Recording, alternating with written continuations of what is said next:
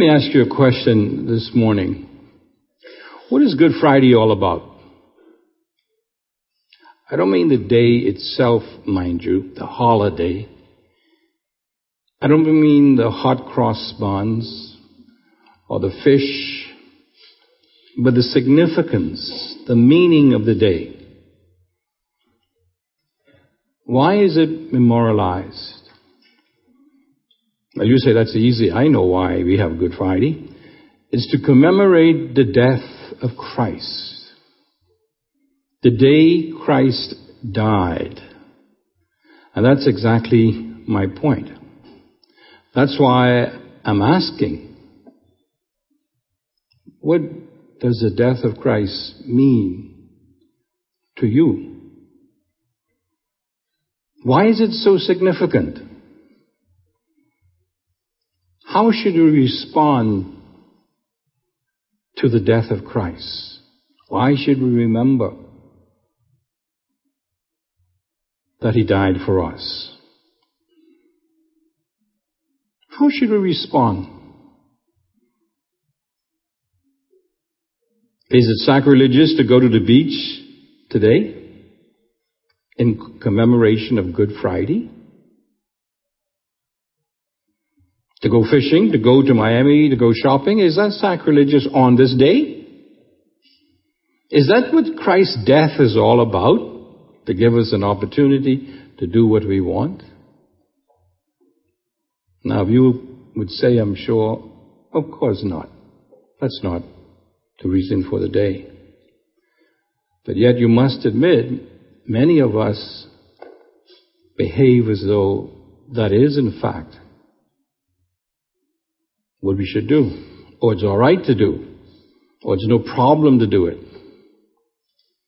They just simply disregard the significance of the day and do what they want to do because the day affords them that opportunity. Is that wrong? Not necessarily. It all depends upon what you really think about the day itself, rather than what you think about what it signifies.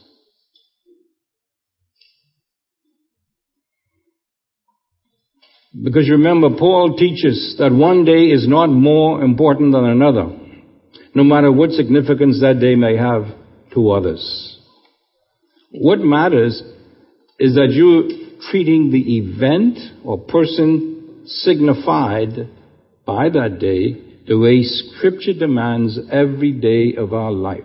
In other words, we just shouldn't be doing it one day of the year. We should be doing it all the time. Now, having said that, however, such as today, Good Friday, it does afford us the opportunity of focusing upon the event that it signifies, it's supposed to signifies. The same is true with Christmas, and Resurrection Day, and even our birthday. Should I be happy that I was born only on that day? Every year? Or should I be happy that I was born every day of the year? I'm sure some of you say, well, I'm not sure I'm even happy that you were born. Should I be only glad and happy about the birth of Christ on December the 25th? Or should I be happy and glad about it every day of the year? The answer is, the answer is obvious. We should be glad and happy about it every day of the year. But yet, an anniversary gives us the opportunity to reflect more than we often do upon the particular event in a special and a more meaningful way. That's why I love Good Friday and I love Resurrection Day. That's why I thank God not only for every Friday then, but especially for Good Friday.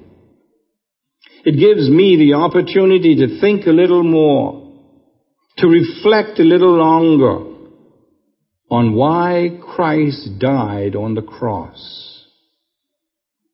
Was his death re- necessary? What does his death really mean? And that's what we're going to do today. We're going to reflect upon the death of Jesus Christ. What we're supposed to do on Good Friday. And believe it or not, it seems that the Lord's Supper was instituted for that purpose. The Lord's Supper is designed for what? To remember Him in His death. Therefore, what greater opportunity, privilege than Good Friday to remember the Lord through the observance of the Lord's Supper. So we thank you for coming today. We are going to reflect. We are going to remember Jesus Christ, the one who died on that first Good Friday. And so this is really a time of worship. And I want you to understand that. Because if it's anything that we as God's people should be engaged in, it's the worship of the triune God.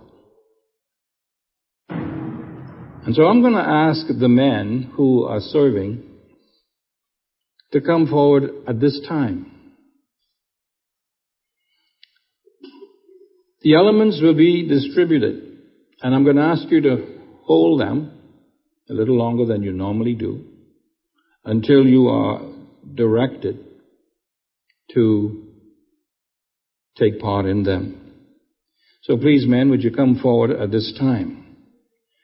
Now, while the elements are being distributed, I want you to take the time to obey the apostles' instructions. And his instructions were what? To examine yourself. And I want you to ask the Holy Spirit to bring to mind any sin that needs to be confessed and turned away from at this time. Confess it to the Lord. Then accept His promise as true. If we confess our sins, He's faithful and just to forgive us and to cleanse us from all unrighteousness. This is a time of worship. And as we come before a holy God, we have to be sure that we are in the right condition. And He gives us that opportunity to confess so He can cleanse. Now, if you do not know Jesus Christ as your Savior, I invite you and I encourage you to place your faith in Him right now. Simply acknowledge that you are a sinner, deserving of God's eternal punishment, and that you now believe that Jesus, God's divine Son, died in your place on Calvary's cross. That he died to pay the penalty for your sin. Acknowledge that right now as being true to you. And that as a result of that, you are relying upon his death and resurrection alone as the basis for your salvation. If you do that with conviction and integrity, not only will you become a child of God, but you'll also now be qualified to partake of the Lord's Supper, which is actually a symbolic action that you are in fact trusting in His death and resurrection for your salvation. Now, if you decide not to do that, to make that decision at this time, and we hope that you don't, but if you decide not to accept Christ, I lovingly but strongly advise that you simply allow the elements to pass you by. Because partaking of the emblems, as I said, is an outward symbolic act that you have received Jesus Christ as your Savior. Let us then do as Jesus commanded and remember Him in His death on this Good Friday. Behold the Lamb Behold the Lamb.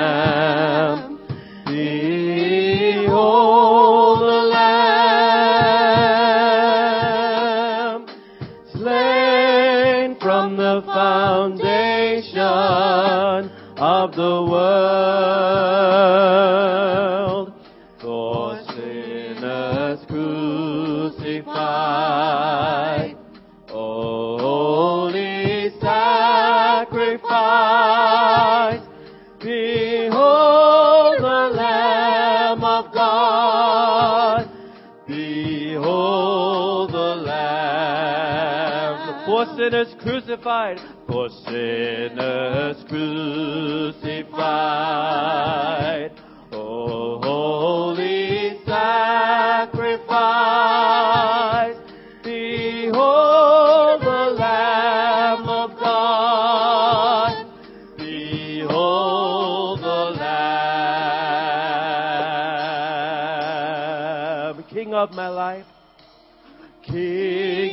my life I crown thee now. Thine shall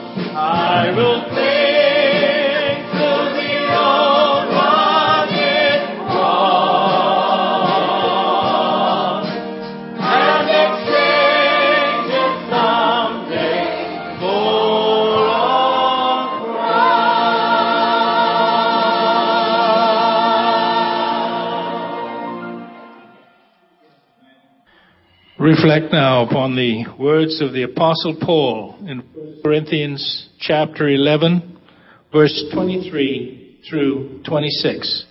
Let's repeat them together. The words are on the screen. For I received from the Lord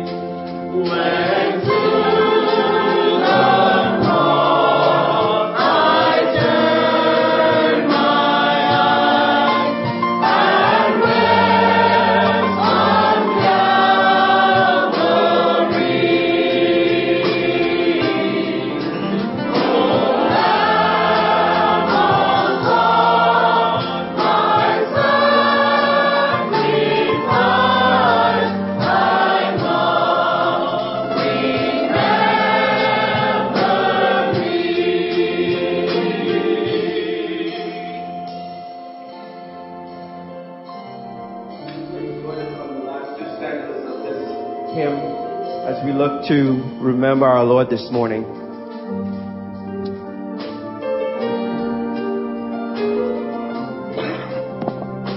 Remember thee singing. Remember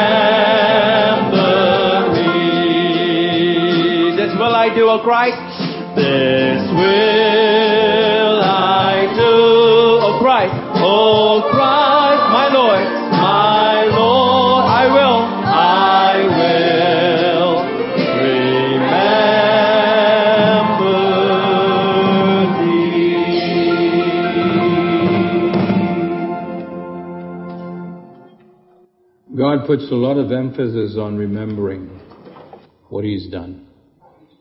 In the Old Testament, for instance, when any great battle was won, stones were set up, Ebenezer, to remember what God has done. When He delivered the children from Egypt, He instituted the Passover so they would remember that He delivered them with a strong, with His strong right hand. When they crossed the Jordan, they set up stones to remember. And throughout the Old Testament, God had set up certain things for His people to remember what He's done. Jesus Christ continues that emphasis when we come to the Lord's Supper. And so we could say, in a very real sense, that the Lord's Supper is designed by God to help us to remember. To remember the meaning and significance of what happened on Good Friday. They are both to help us to remember and to proclaim the death of Jesus Christ. The Lord's Supper and Good Friday. It's not His birth, it's not even His life that we are to remember, but His death. His death as portrayed in the breaking of the bread and the outpouring of the wine. Both speaks of a violent, cruel death.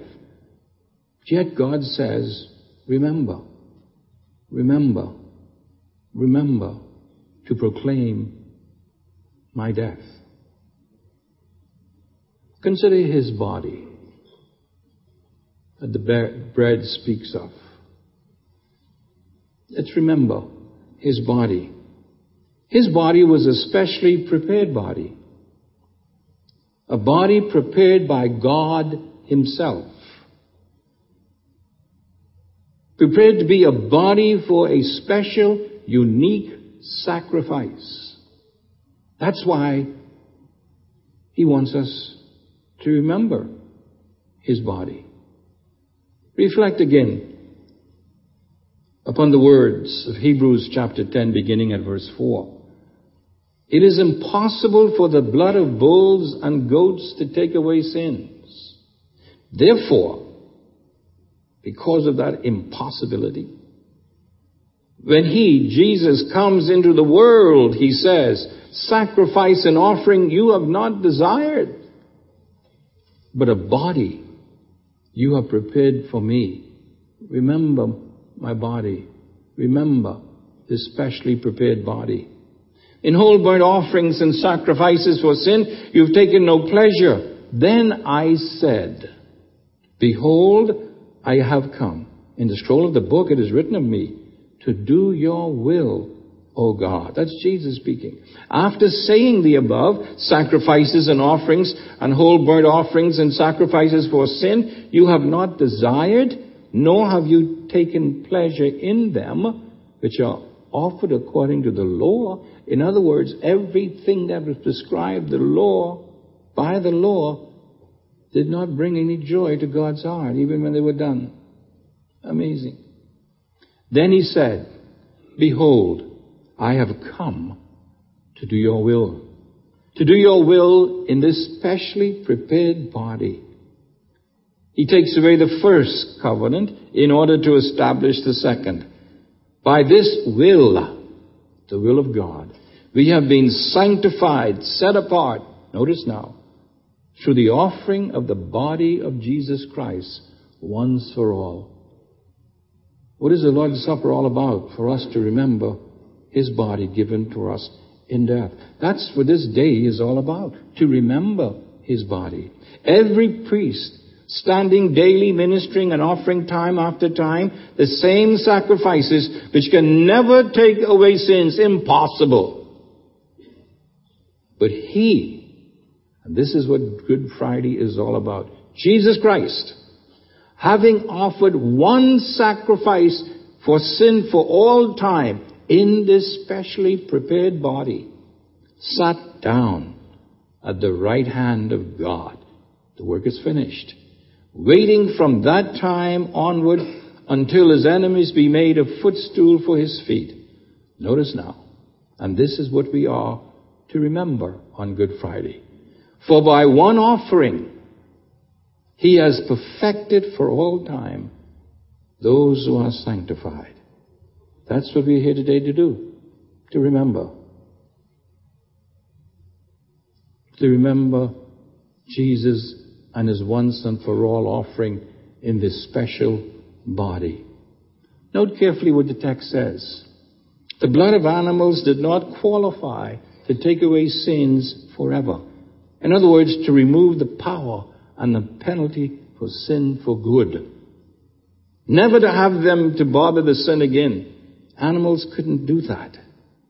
A special, unique kind of blood in a special, unique kind of body had to be specially prepared by God the Father. That's why he said, remember my body.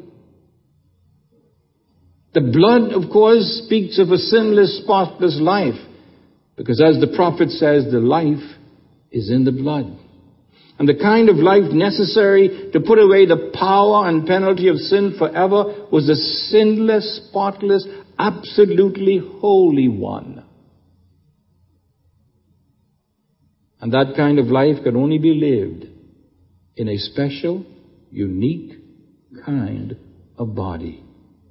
And that's what we're commanded to remember to bring back to our minds a past event as though that event is happening right now. That's the idea.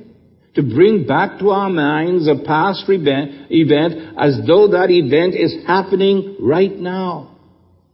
And so God, through the agency of His Holy Spirit, chose a young virgin woman, bypassing all natural means of procreation and the Spirit of God implanted within her womb the long promised seed of the woman of whom the angel said in Luke 135, the Holy Spirit will come upon you and the power of the Most High will overshadow you. For that reason, the holy offspring shall be called the Son of God a special, unique body was prepared in a special, unique womb set apart by God Himself. Friends, listen. We are to remember today that Jesus was born to be a sacrifice. He was born to be a sacrifice meeting God the Father's holy and divine specification. Only He, God, could provide what He Himself had demanded. And that's why He's asked us to remember. Remember His body prepared and given for you on the cross of Calvary. And He has been throughout these years extending an arm of love compassion, saying, Come, come to the cross. No matter what your sin may be, leave it at the cross. Because on that cross, a special person in a special body was crucified for you.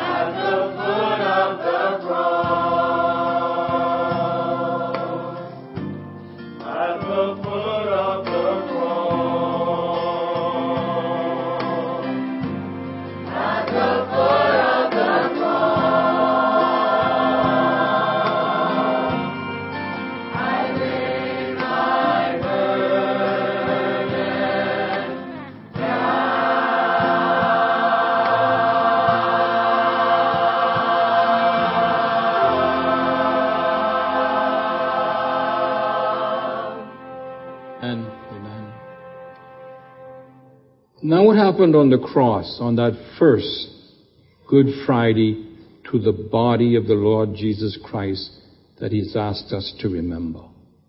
What happened to his body? Consider this. A crown of thorns, one to one and a half inches in length, was crushed upon his head. It was not simply placed upon his head, but forcibly and viciously pushed into his skull and brow.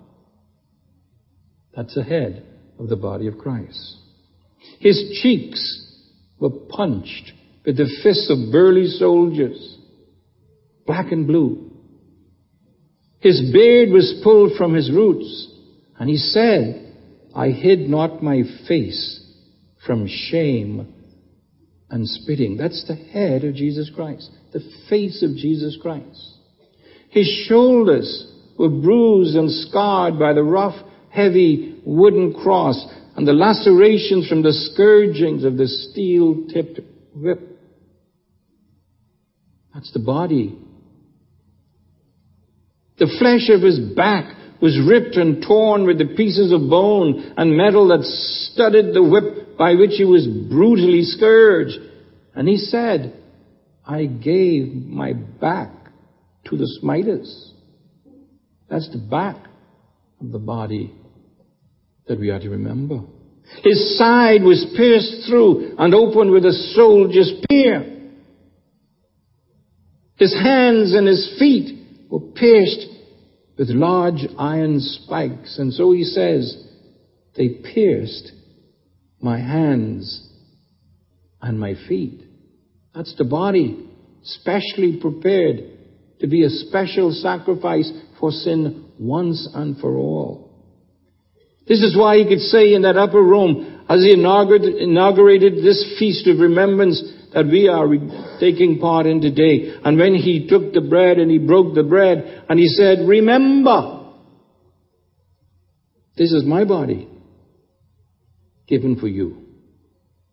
What are we to do on Good Friday?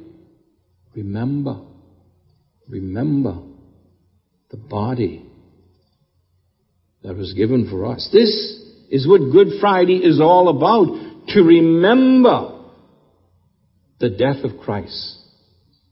He asks us to remember that He gave His body for us as a sacrifice. Remember His body. He did it because He loved you and He loved me.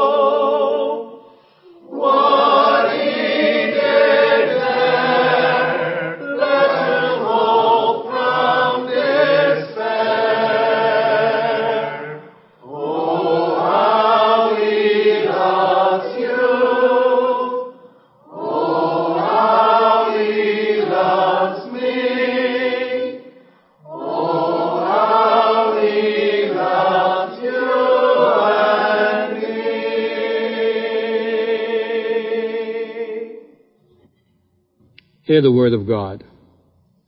Therefore, brethren, since we have confidence to enter the holy place by the blood of Jesus by a new and living way, which he inaugurated for us through the veil, that's his flesh.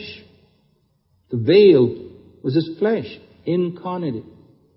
And since we have a great high priest over the house of God, Let us draw near with a sincere heart in full assurance of faith, having our hearts sprinkled clean from an evil conscience and our bodies washed with pure water. How could this happen? Because the veil was broken. His flesh, his body was given for us. And so we invite you to break bread together.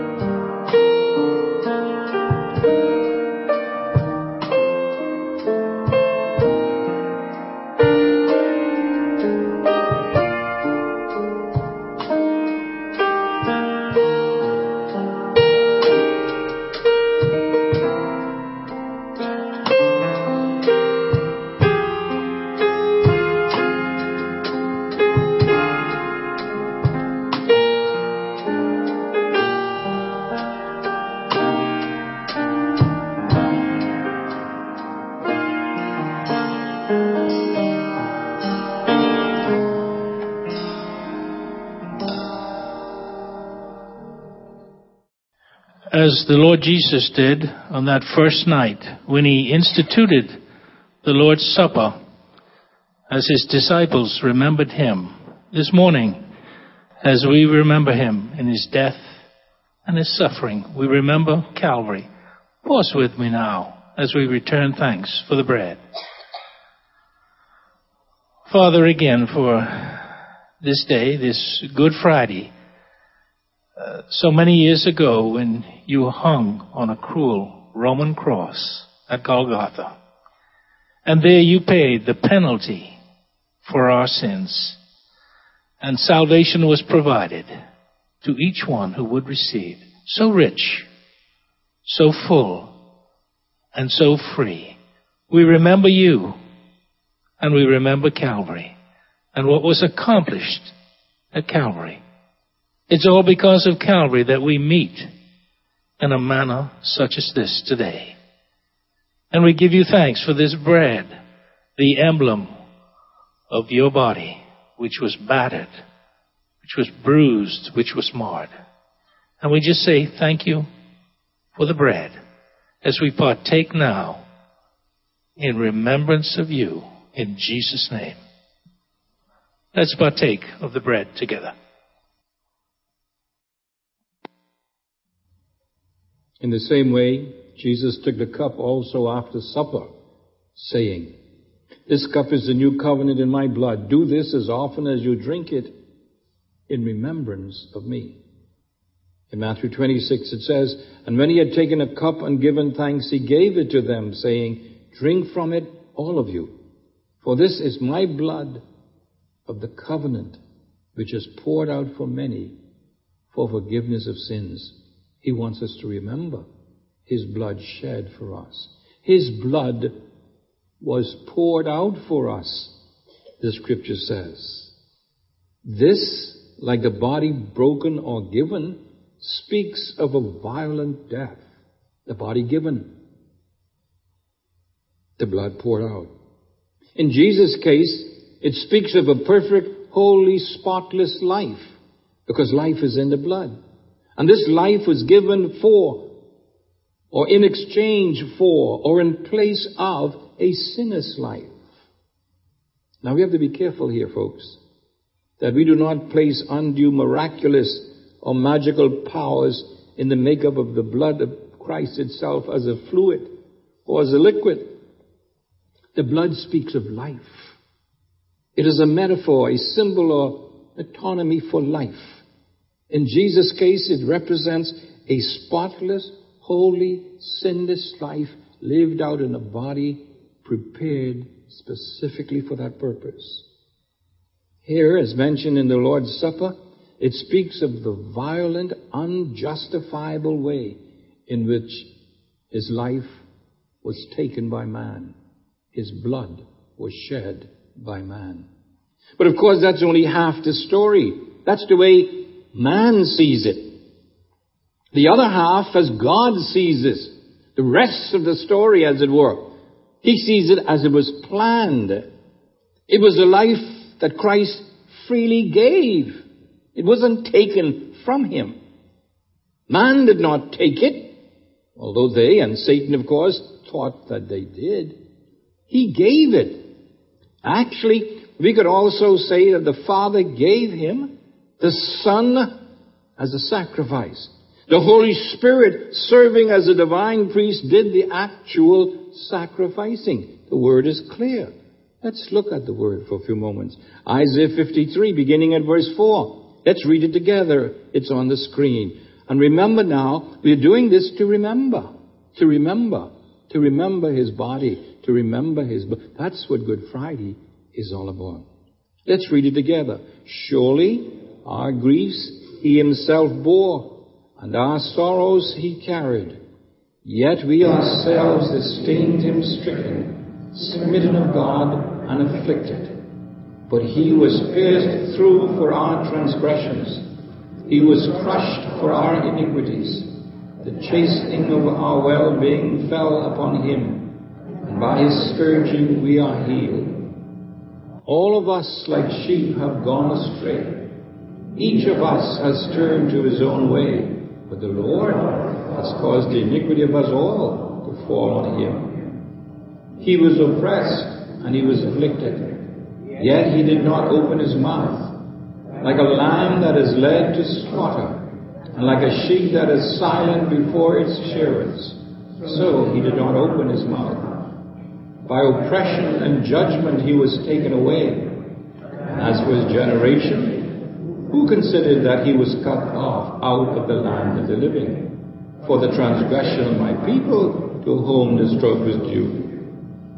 His grave was assigned with wicked men, yet he was with a rich man in his death, because he had done no violence, nor was there any deceit in his mouth. But the Lord was pleased to crush him, putting him to grief. If he would render himself as a guilt offering, he will see his offspring, he will prolong his days, and the good pleasure of the Lord will prosper in his hand. That's what we are to remember. I want you to notice in this passage, it was God the Father who smote, who afflicted, who crushed, who pierced Jesus through for our iniquities. It was the Father's good pleasure, His perfect will to do so. It was the Father who smote him, who afflicted him, who crushed him, who pierced him through. It was his good will. Look at this passage, Romans 8:32. He, that's God the Father, who did not spare his own son, but delivered him over for us all. How will he not also with him freely give us all things? Oh, beloved, Look at that verse. That's the Word of God speaking to us. This is one of the most powerful passages of Scripture in the Word of God. God the Father did not spare His own Son. Spare Him from what? Spare Him from what was involved in become a sacrificing, uh, becoming a sacrifice for your sin and for my sin. He didn't spare Him from that. But he gave him up. He delivered him up. This is a sacrificial term. It speaks of one who gives an offering. God did not spare his son for the sinner, but gave him up as an offering. The Father did not withhold anything from what was involved in offering his son as a sacrifice for our sin. A blood sacrifice. An atoning sacrifice. It was the Father who did it.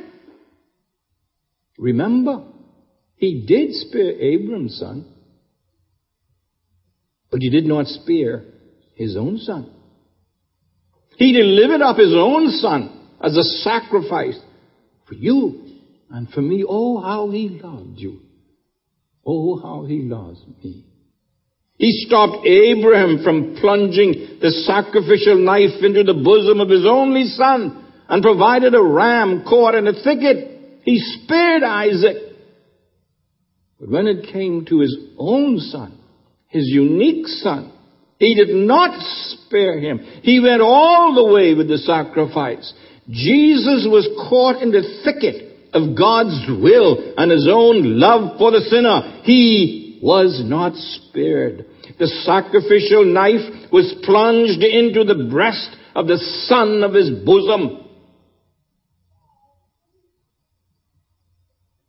And so when we ask, who did this? Was it the Jews? Was it the Romans? Was it you? Was it me?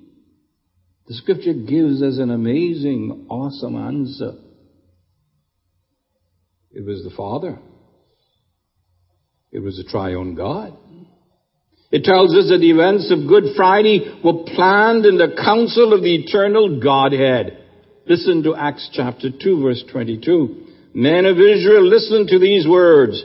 Jesus the Nazarene, a man attested to you by God with miracles and wonders and signs which God performed through him in your midst, just as you yourselves know. Listen now to these amazing, awesome words. This man delivered up, notice now, same words, delivered up by the predetermined plan and foreknowledge of God, offered up, sacrificed.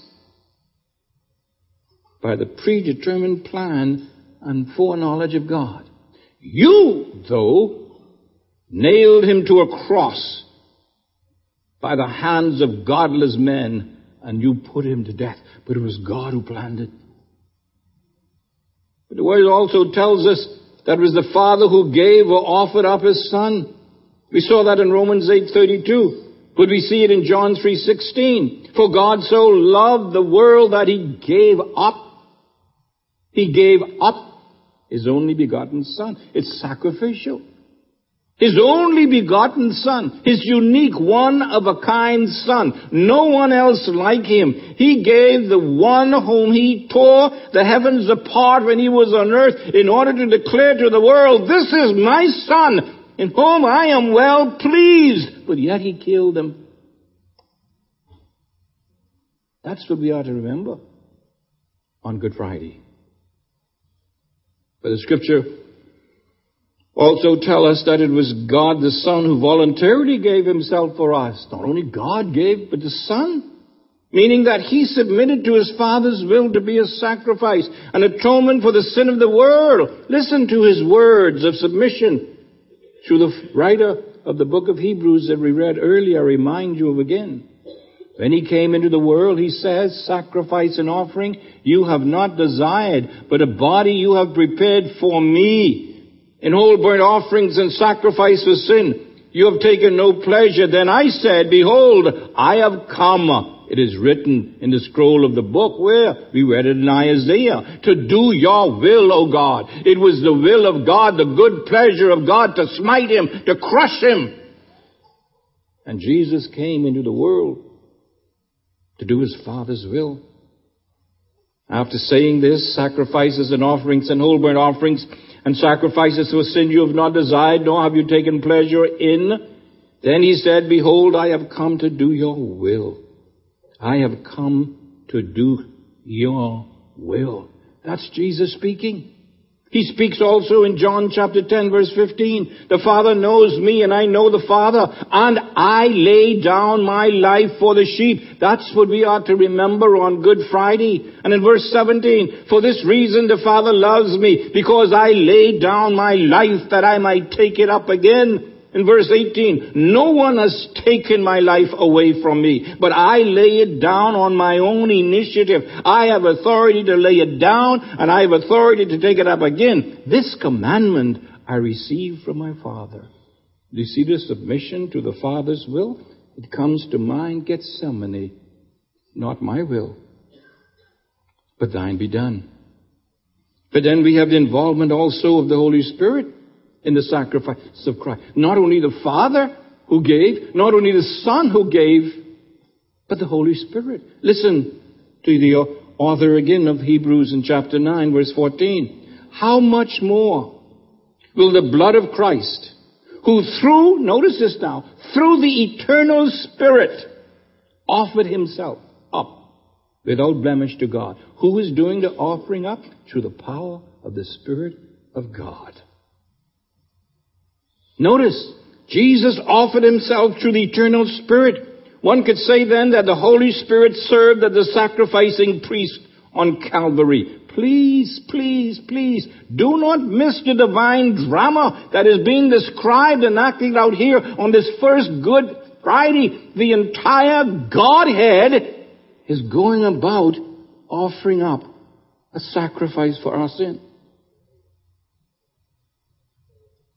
The triune God is involved in the most awesome, dramatic, significant act of worship ever enacted in the annals of human history on that Good Friday. The Father is a sacrificer, the one giving or providing the sacrifice. The Son is the perfect, spotless, unblemished, holy sacrifice. The Holy Spirit is the sacrificing, the sacrificing priest. Now notice, unlike in the case of Abraham, the Father, I say again, did not stop the Holy Spirit from plunging the knife of death and judgment into the breast of his one and only Son, the Son of his bosom. Jesus died on that first Good Friday. That's what you ought to remember. Thus, it was God who crushed Jesus on the cross. It was God who smote Jesus on the cross. It was the triune God who killed Jesus Christ on the cross. That's what Good Friday is all about. That's the awesome concept we are to remember and to proclaim as we partake of these emblems today. Good Friday. That's what Jesus meant when he said that his blood was poured out for us. Peter speaks of this. He says, knowing that you were not redeemed with perishable things like silver or gold from your futile way of life inherited from your forefathers, but what? With the precious blood. Oh, friends, that's what Good Friday is all about, to remember the precious blood. As of a lamb unblemished and spotless, the blood of Jesus Christ. Paul says in Ephesians 1 7, in him we have redemption through his blood, the forgiveness of our sins, according to the riches of his grace. John says in Revelation 1 5, Jesus Christ, the faithful witness, the firstborn of the dead, and the ruler of the kings of the earth, to him who loves us and released us from our sins, how? By his blood. So we could say with the apostle Paul in 1 Corinthians 10 verse 16, as we partake of the cup today, is not the cup of blessing which we bless a sharing in the blood of Christ? Is not the bread which we break a sharing in the body of Christ? Oh, let's remember. Let's remember his body. Let's remember. Let's remember his blood poured out for, for us as we break bread together.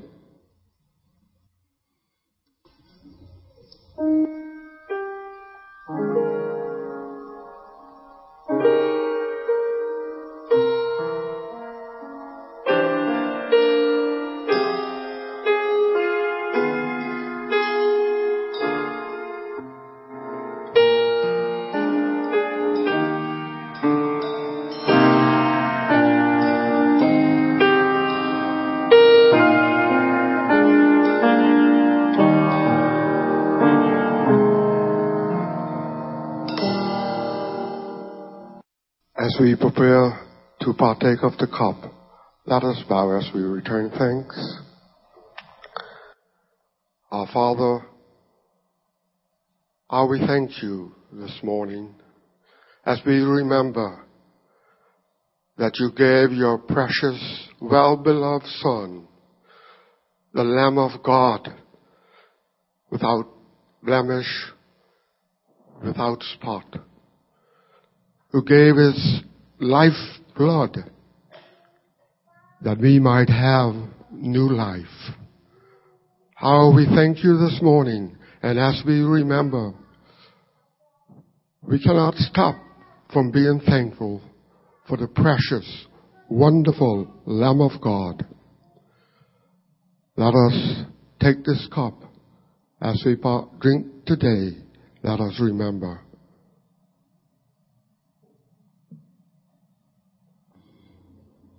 And so how we rejoice this Good Friday morning that we can take the cup of blessing and share in the body and blood of our Lord Jesus Christ. What a privilege. What a joy. That's what Good Friday is all about. But remember now, he goes on to tell us that we are to, we, by doing this, we proclaim his death. That's a strong word, proclaim. It means to announce, to herald, to put in headlines the death of Jesus Christ. We proclaim his death through this feast and through these emblems. We have done that already. You have, and you are, com- proclaiming the death of Jesus Christ. But there's still so much more to proclaim about his death on this Good Friday. Perhaps one vital fact is the fact that he died. He didn't die for himself, but he died for us. He didn't do what he did on the cross because of what, because of what he did before the cross. But he did what he did on the cross because of what we did.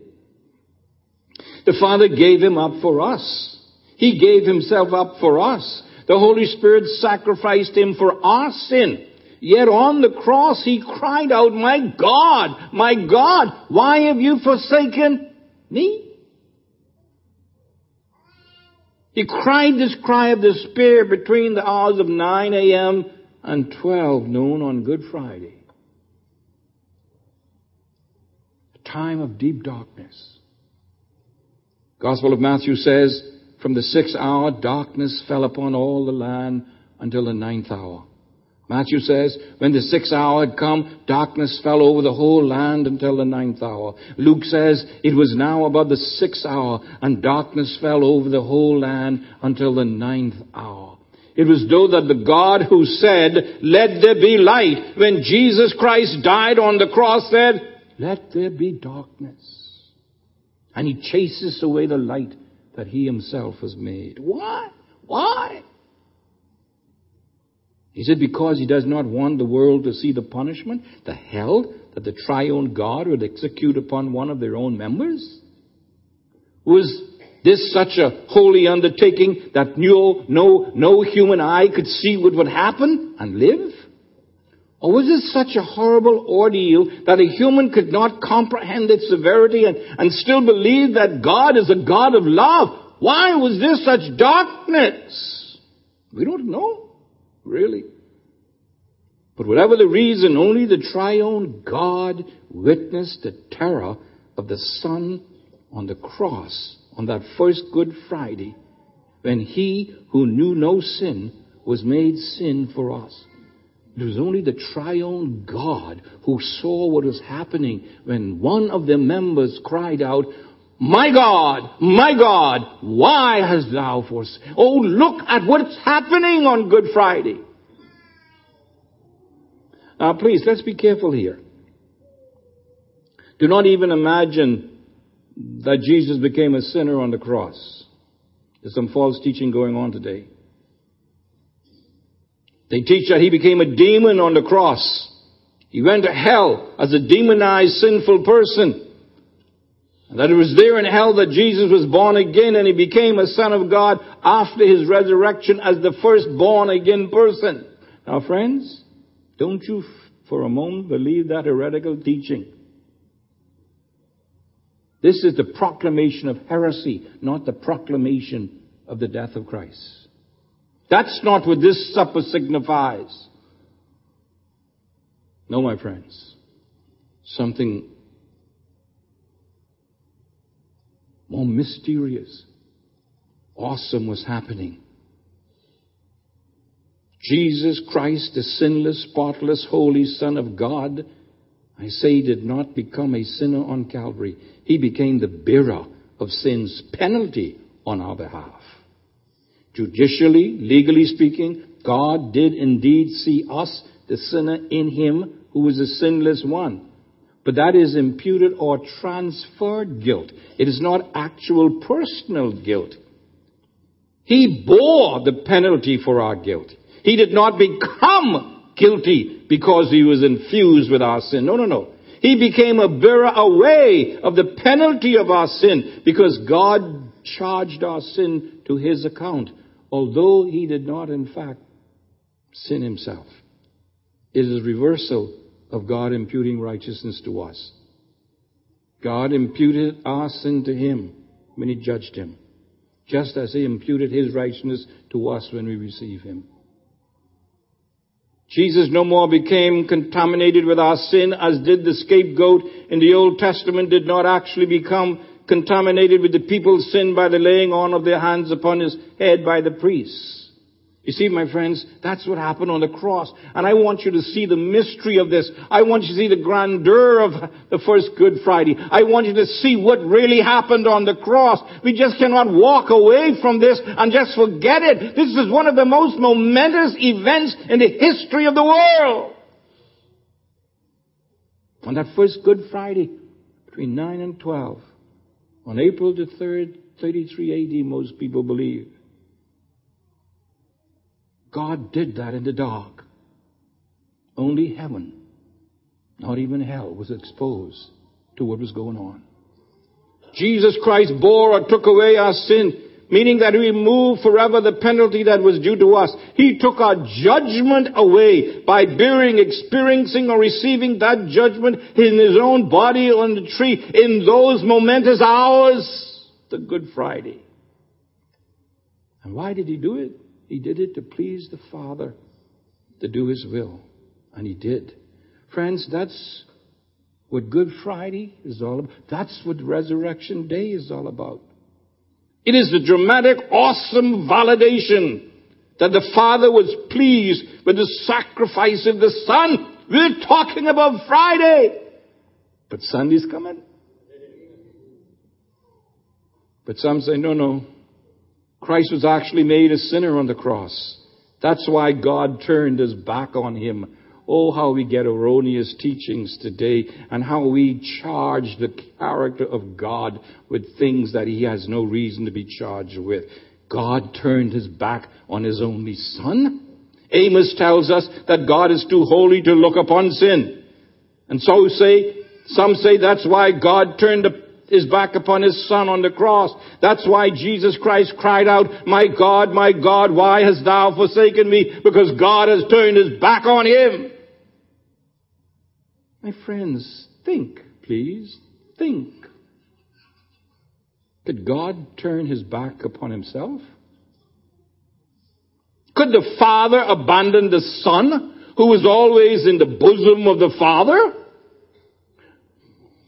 We've already established the fact that Jesus was not made a sinner on the cross. But was he abandoned by the Father? Did God the Father really forsake his Son on the cross? Did the Father turn his back on his Son? Let's look carefully at these texts that we quote so quickly and so casually to suggest that the Father did in fact turn his back upon his Son. Listen to the words of Matthew 27. Verse 46. And about the ninth hour, Jesus cried out with a loud voice, saying, Eloi, Eloi, lama sabachthani. My God, my God, why hast thou forsaken me? Mark records the same words. Now, as we all know, Jesus is quoting, and so he's fulfilling Psalm 22, the words of David. Specifically, verse 1, he's quoting here. In fact, we can actually say that he's quoting these verses in order to fulfill the prophecy. Listen carefully to this, friends. This is important for us to reflect on the character of God on this first Good Friday. Jesus is the great David, the greater David, is literally reliving what David experienced in a lesser degree in his own life. The question is, therefore, did God forsake David in Psalm 22? Let's turn to the psalm. This psalm also proclaims the death of Jesus. Verse 1. My God, my God, why hast thou forsaken me? Far from my deliverance are the words of my groaning. There. See, I, I told you so. God foretook, forsook David. Therefore, Jesus was also forsaken by God. See, the scripture validates that. Well, that's only verse 1. Let's continue. Let's go through the psalm and see the whole picture, the rest of the story. And look at David's plea. Verse 2. Oh my God, I cry by day, but thou dost not answer. Notice that? And by night I have no rest. But go down to verse 19. But thou, O Lord, be not far off. O thou my help, hasten to my assistance. He's still calling God my help. Deliver my soul from the sword, my only life from the power of the dog. Save me from the lion's mouth. Jesus is living this out also. Notice now, however, right in the midst of that prayer, we have these words. And from the horns of the wild oxen, what? Thou dost answer me. Do you see that? We give the impression that God didn't answer David. God didn't answer Jesus. But the scripture says he did. David says he was heard, that God did hear and answer his prayer. He repeats this statement in verse 24 of Psalm 22. Notice, he, as God, has not despised nor abhorred the afflictions of the afflictions. That's David in the Psalm and Christ in the New Testament. Neither, neither has he hidden his face from him. Do you see those words?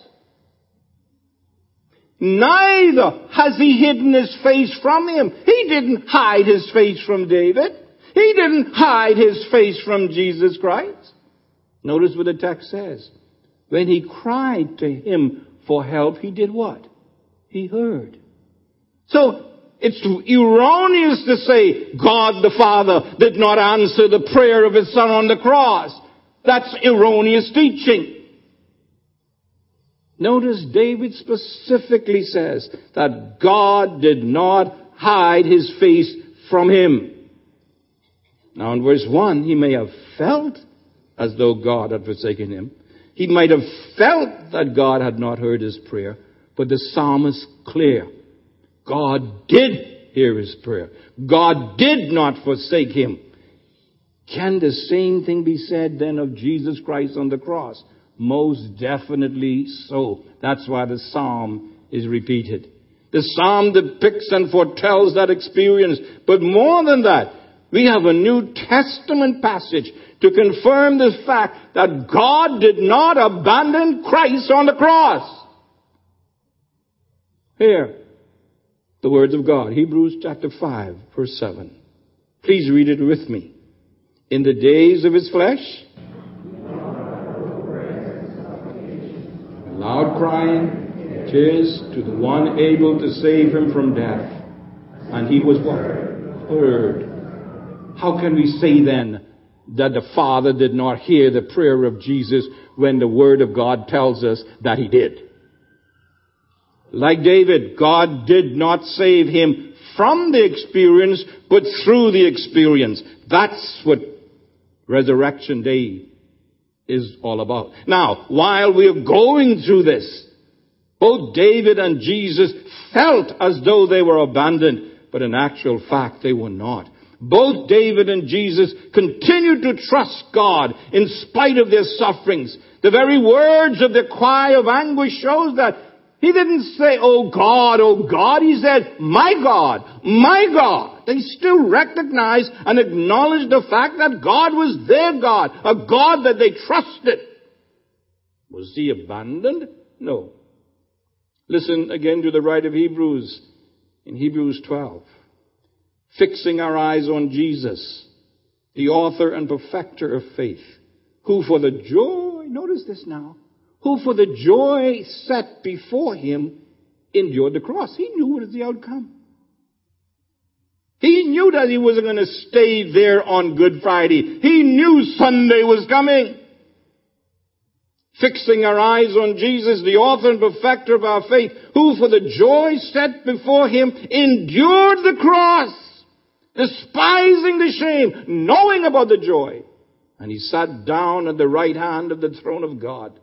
For consider him who has endured such hostility for sinners against himself, so that you may not grow weary and lose heart. Friends, God did not abandon David, God did not abandon Jesus, and God will not abandon you.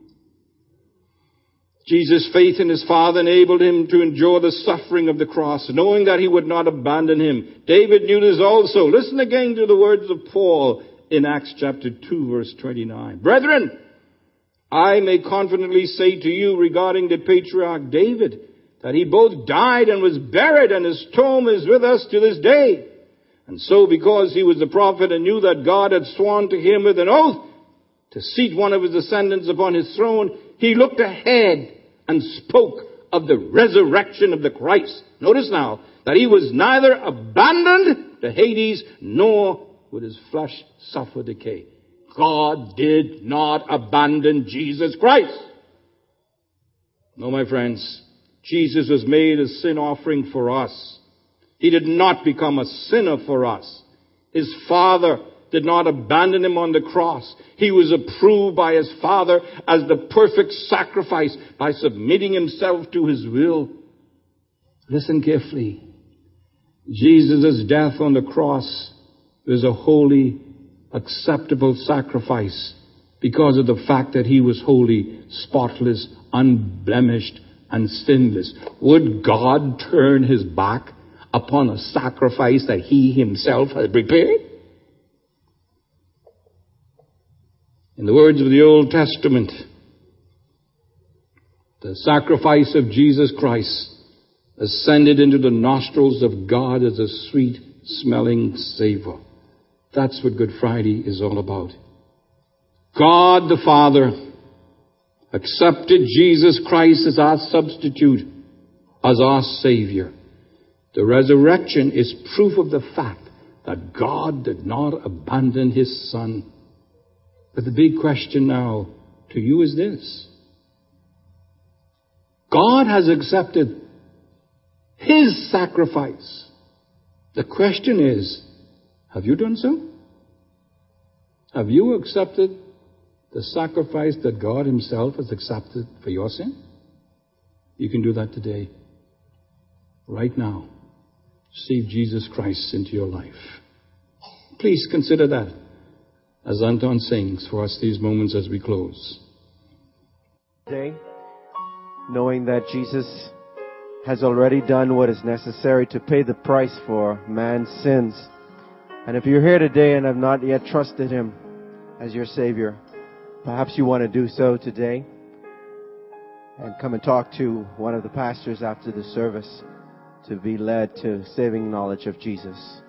Just as I am without one plea, but that thy blood was shed for me,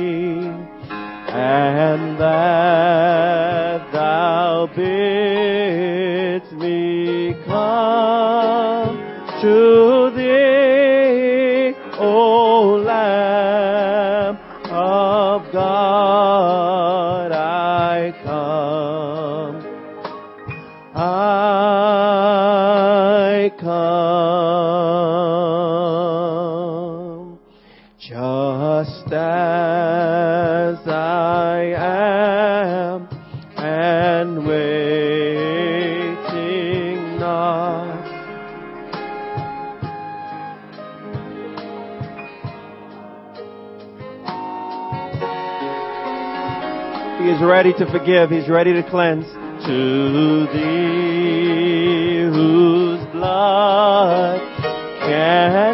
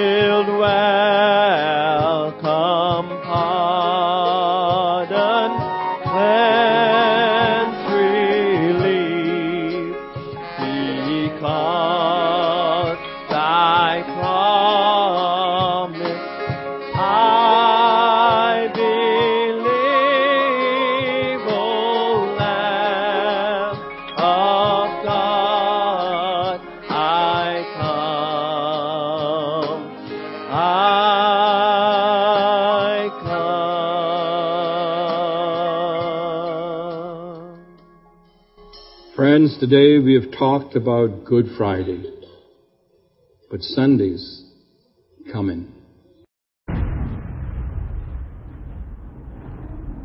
It's Friday. Jesus is praying. Peter's asleep. Judas is betraying. But Sunday's coming. It's Friday. Pilate's struggling. The council is conspiring. The crowd is vilifying. They don't even know that Sunday's coming. It's Friday. The disciples are running like sheep without a shepherd. Mary's crying. Peter is denying.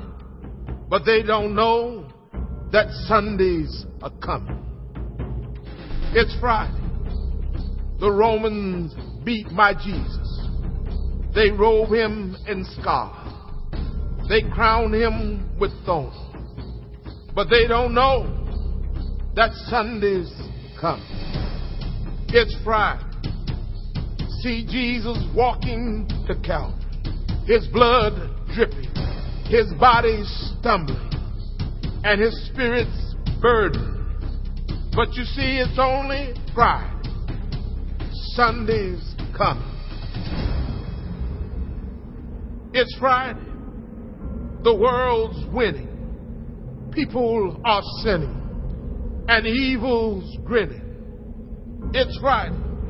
The soldiers nailed my Savior's hands to the cross. They nailed my Savior's feet to the cross. And then they raised him up next to criminals. It's Friday. But let me tell you something. Sunday's coming. It's Friday. The disciples are questioning what has happened to their king.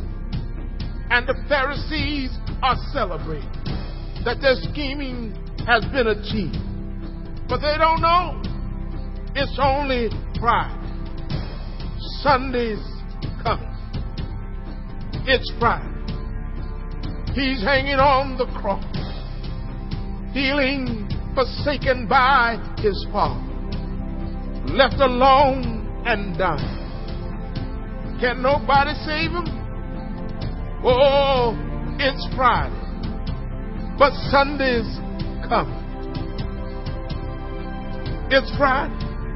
The earth trembles. The sky grows dark. My King yields his spirit. It's Friday. Hope is lost. Death has won. Sin has conquered. And Satan's just a laughing. It's Friday. Jesus is buried. A soldier stands guard. And a rock is rolled into place. But it's Friday. It is only Friday. Sunday is a coming.